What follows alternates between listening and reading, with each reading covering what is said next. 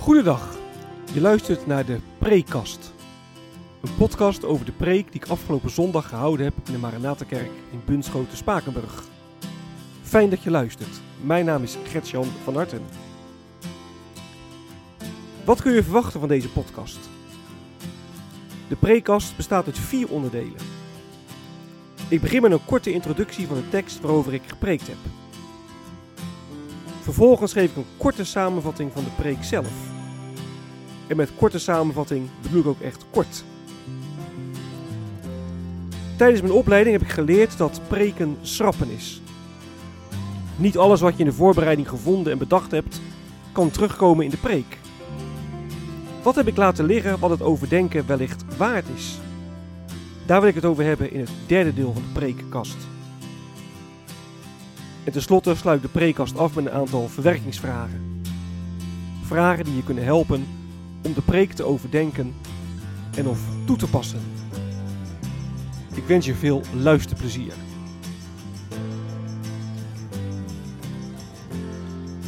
De tekst.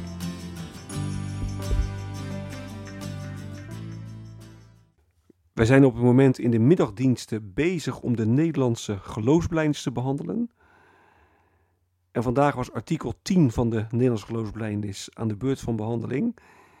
En artikel tien gaat over de godheid van Jezus Christus. En in het artikel wordt aan de hand van een aantal bijbelgedeelten betoogd dat Jezus Christus God is. En Jezus is niet alleen maar een mens, Jezus is God. En artikel tien eindigt dan met: zo is Jezus dan de ware, eeuwige God, die almachtige die wij aanroepen, aanbidden en dienen. De preek.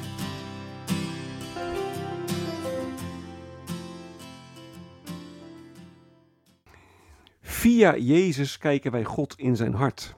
Dat heb ik meegegeven als thema bij deze preek. Via Jezus kijken wij God in zijn hart. Artikel tien van de Nederlandse geloofsbelijdenis gaat over de godheid van Jezus Christus. En in het artikel wordt beleden dat Jezus de ware, eeuwige God is. En dat betekent dat toen Jezus op aarde kwam, ja, God zelf dus op aarde kwam. En Jezus wordt in de Bijbel het, het beeld van de onzichtbare God genoemd. Als je naar Jezus kijkt, ja, dan kijk je naar God. Hij is het, het venster op God. En als je kijkt naar Jezus, ja, dan leer je God kennen. Nu zou je zeggen dat God geen enkele reden had om naar deze wereld toe te komen. He, wat had hij hier nou te zoeken? Er is in deze wereld alleen maar onrecht, er is veel verdriet, er is heel veel pijn, er is lijden. En het erg is nog dat het onze eigen schuld is. Onze eigen schuld in die zin dat wij er als mensen verantwoordelijk voor zijn. Hè? Wij zijn in opstand gekomen tegen God. Wij rebelleren tegen hem. Wij zijn zondig. Dus nogmaals, God had geen enkele reden om deze aarde te komen. En toch kwam die. In Jezus Christus kwam God naar de wereld toe. En dan zegt Johannes drie vers zeventien dat de Zoon van God niet naar de wereld kwam om de wereld te veroordelen. Niet om ons even flink de waarheid te zeggen of om ons uit te roeien. Nee, hij kwam om de wereld te redden. Nou, als we naar Jezus kijken, dan, dan zien we God in zijn hart en dan zien we dat God goed is. Nou, Jezus laat ook de, de diepte van Gods liefde zien. Hè, het meest waardevolle wat je kunt geven, dat is je eigen leven. En nu zouden wij dat wellicht nog wel kunnen voor mensen van wie we echt houden. Hè? Ik kan me voorstellen dat ik mijn leven zou geven voor mijn kinderen bijvoorbeeld. Of voor mijn vrouw. Maar God gaat nog een stap verder. Want Jezus gaf zijn leven voor zondaars. En voor slechte mensen. En Romeinen vijf, vers zeven en acht gaat erover.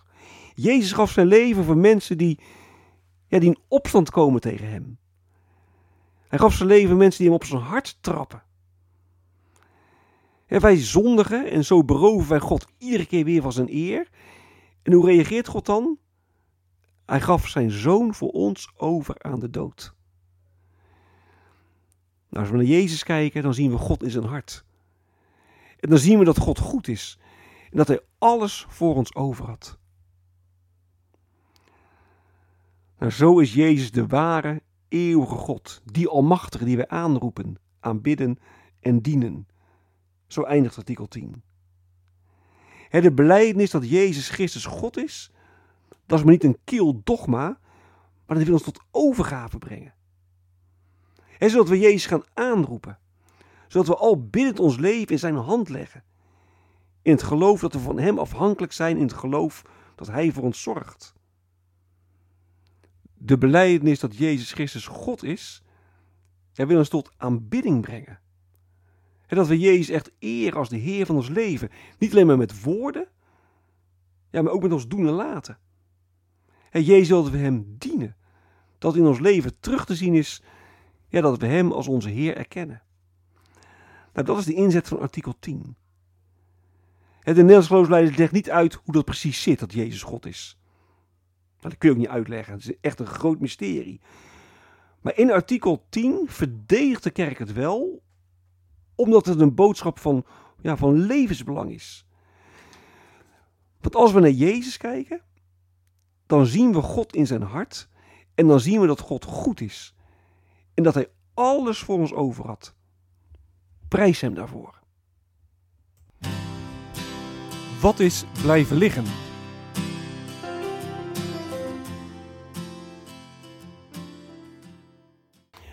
Vanaf het begin van de kerkgeschiedenis is er gestreden over de vraag: wie is Jezus nou? Wat is nou, om een term uit die tijd te gebruiken, zijn natuur?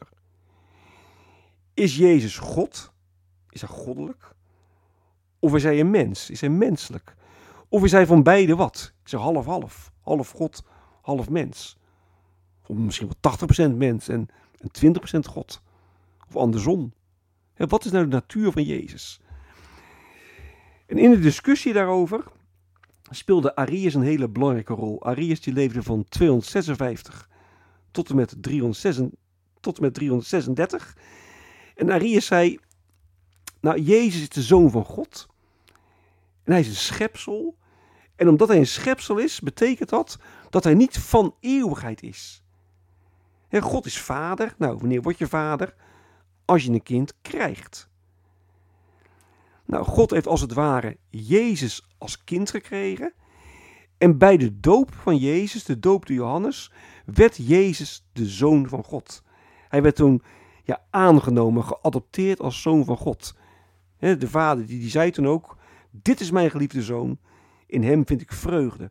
Op dat moment werd de mens Jezus de Zoon van God.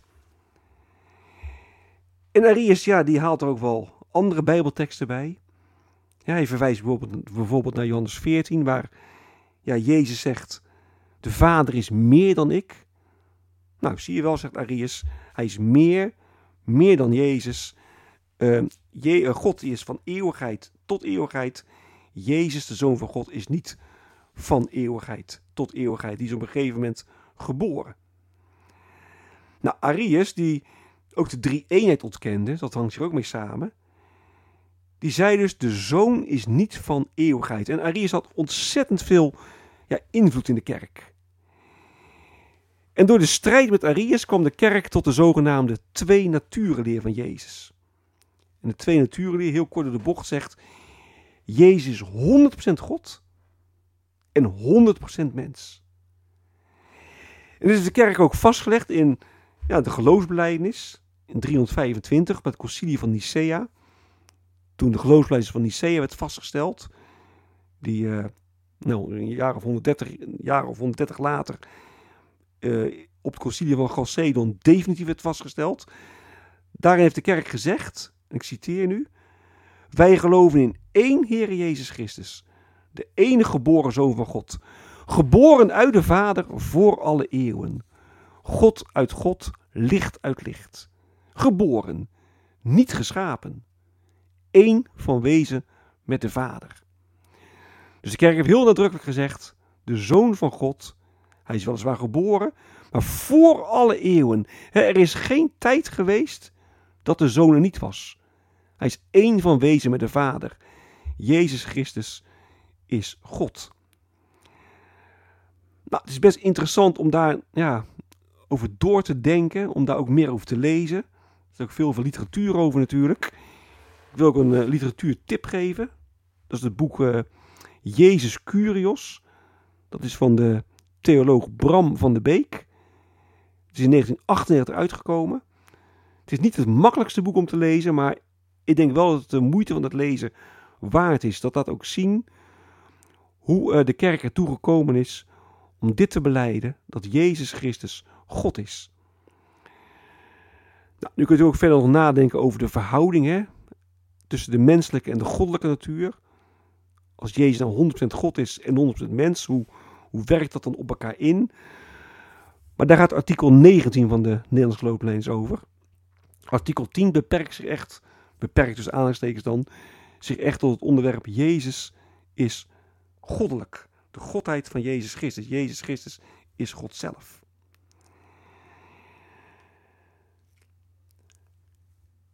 Ik heb het nu vooral gehad over het, uh, in de preek over het belang van het feit dat Jezus God is. Maar je kunt ook meer ingaan op de inhoud. Hè? Waar leert de Bijbel dan dat, dat Jezus God is? En artikel tien die, nou, die geeft ook een aantal Bijbelteksten. En je kunt ook op wijzen hè, dat, dat Jezus in de Bijbel goddelijke namen krijgt. Bijvoorbeeld in, in, in Jesaja negen, er wordt zijn komst geprofeteerd. En dan staat er, deze namen zal hij dragen. Wonderbare raadsman, sterke God, eeuwige vader, vredevorst. Dat zijn goddelijke namen die aan Jezus, aan de Zoon van God gegeven worden. Je kunt ook op wijzen dat, dat Jezus ook goddelijke werken deed. Hè? Hij was betrokken bij de schepping bijvoorbeeld. En, en Jezus die, die, die vergeeft ook zonde. En denk aan, aan de man die, uh, die, die verlamd was. Dat Jezus zegt, uh, sta op en wandel. Maar vlak daarvoor had hij eerst gezegd, uw zonden zijn u vergeven. En dan zeggen de Joden, ja, die, die, dat kan toch niet? Hè? Die worden nog kwaad en boos. Die zeggen, dit is godlastelijk. Alleen God kan zonde vergeven. En dan is er gelijk in. Alleen God kan zonde vergeven. Maar als Jezus zegt, ik vergeef jou je zonde, dan laat Jezus daarmee zien, ik ben zelf ook God. Nou, je kunt ook wijzen op, op goddelijke eigenschappen die in de Bijbel uh, aan Jezus toegekend worden. Ik denk bijvoorbeeld in Johannes acht, vers achtenvijftig. Daar staat dat, uh, dat Jezus dat de Zoon van God van eeuwigheid is. Of Johannes één, hè, in het begin was het woord, het woord was bij God en het woord was God. En je kunt ook wijzen op het feit dat, um, dat Jezus in de Bijbel goddelijke eer ontvangt. Bijvoorbeeld de Openbaring vijf, vers twaalf. Ik heb het ook in, in de preek aangehaald, deze tekst. Wordt, God, wordt Jezus, de Zoon, goddelijke eer toegekend. Omdat hij God is. Anders zou het ja, godlastelijk zijn. Nou, ten slotte zou je in de preek natuurlijk ook nog iets kunnen zeggen over um, het verschil met de islam. In de islam wordt Jezus gezien als een profeet. Wordt zijn godheid ten zeerste ontkend, stelligste ontkend. Groot verschil. Jezus is daar niet de zoon van God, hij is niet God. Nee, dat vindt een, een, een moslim vindt dat godlastelijk. Alleen Allah is God. Je kunt ook wijzen op Jehovah-getuigen, die ook de godheid van Jezus ontkennen. Die zeggen Jezus de zoon van God, die, die liggen echt veel meer in de lijn van, van Arius bijvoorbeeld. Nou, ook daar kun je in een preek natuurlijk uh, aandacht aan besteden. Verwerkingsvragen.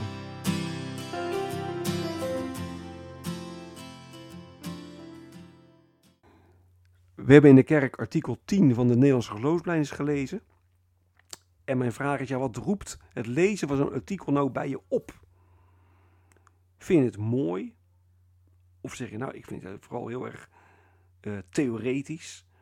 Voer je er afstand bij? Of zeg je, nee, ik, ik word juist door bemoedigd. Nou, wat roept het lezen van zo'n artikel nou eh, bij je op?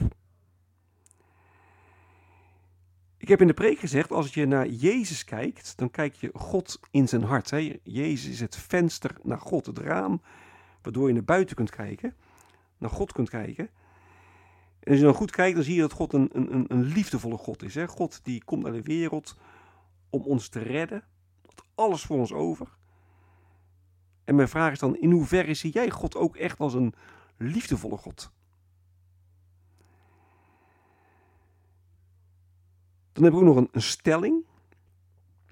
En die stelling is, als wij Jezus niet zouden kennen, dan zouden we God ook niet goed kunnen kennen.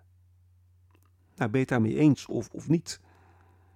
Ja, als Jezus het beeld van de onzichtbare God is, zonder Jezus kun je God niet kennen. Nou, wat vind je daarvan? Als we Jezus niet, Jezus niet zouden kennen, zouden we ook God niet goed kunnen kennen. En dan zouden we misschien wel weten of kunnen zeggen dat God groot is en eeuwig en machtig. Maar dan zou je niet kunnen zeggen dat God ja, liefdevol is. Nou, ben je het daarmee eens of niet? Nou, artikel tien gaat over uh, de godheid van Jezus Christus. En mijn vraag ja, is heel voor de hand liggend. In hoeverre erken jij Jezus als God? Dit is het einde van de Preekkast. Mocht je vragen of opmerkingen hebben, dan kun je me mailen op mailadres vanhartengretjan at gmail punt com. vanhartengretjan at gmail punt com. Ik wens je nog een hele prettige dag. Hartelijk dank voor het luisteren. En wie weet, tot de volgende keer.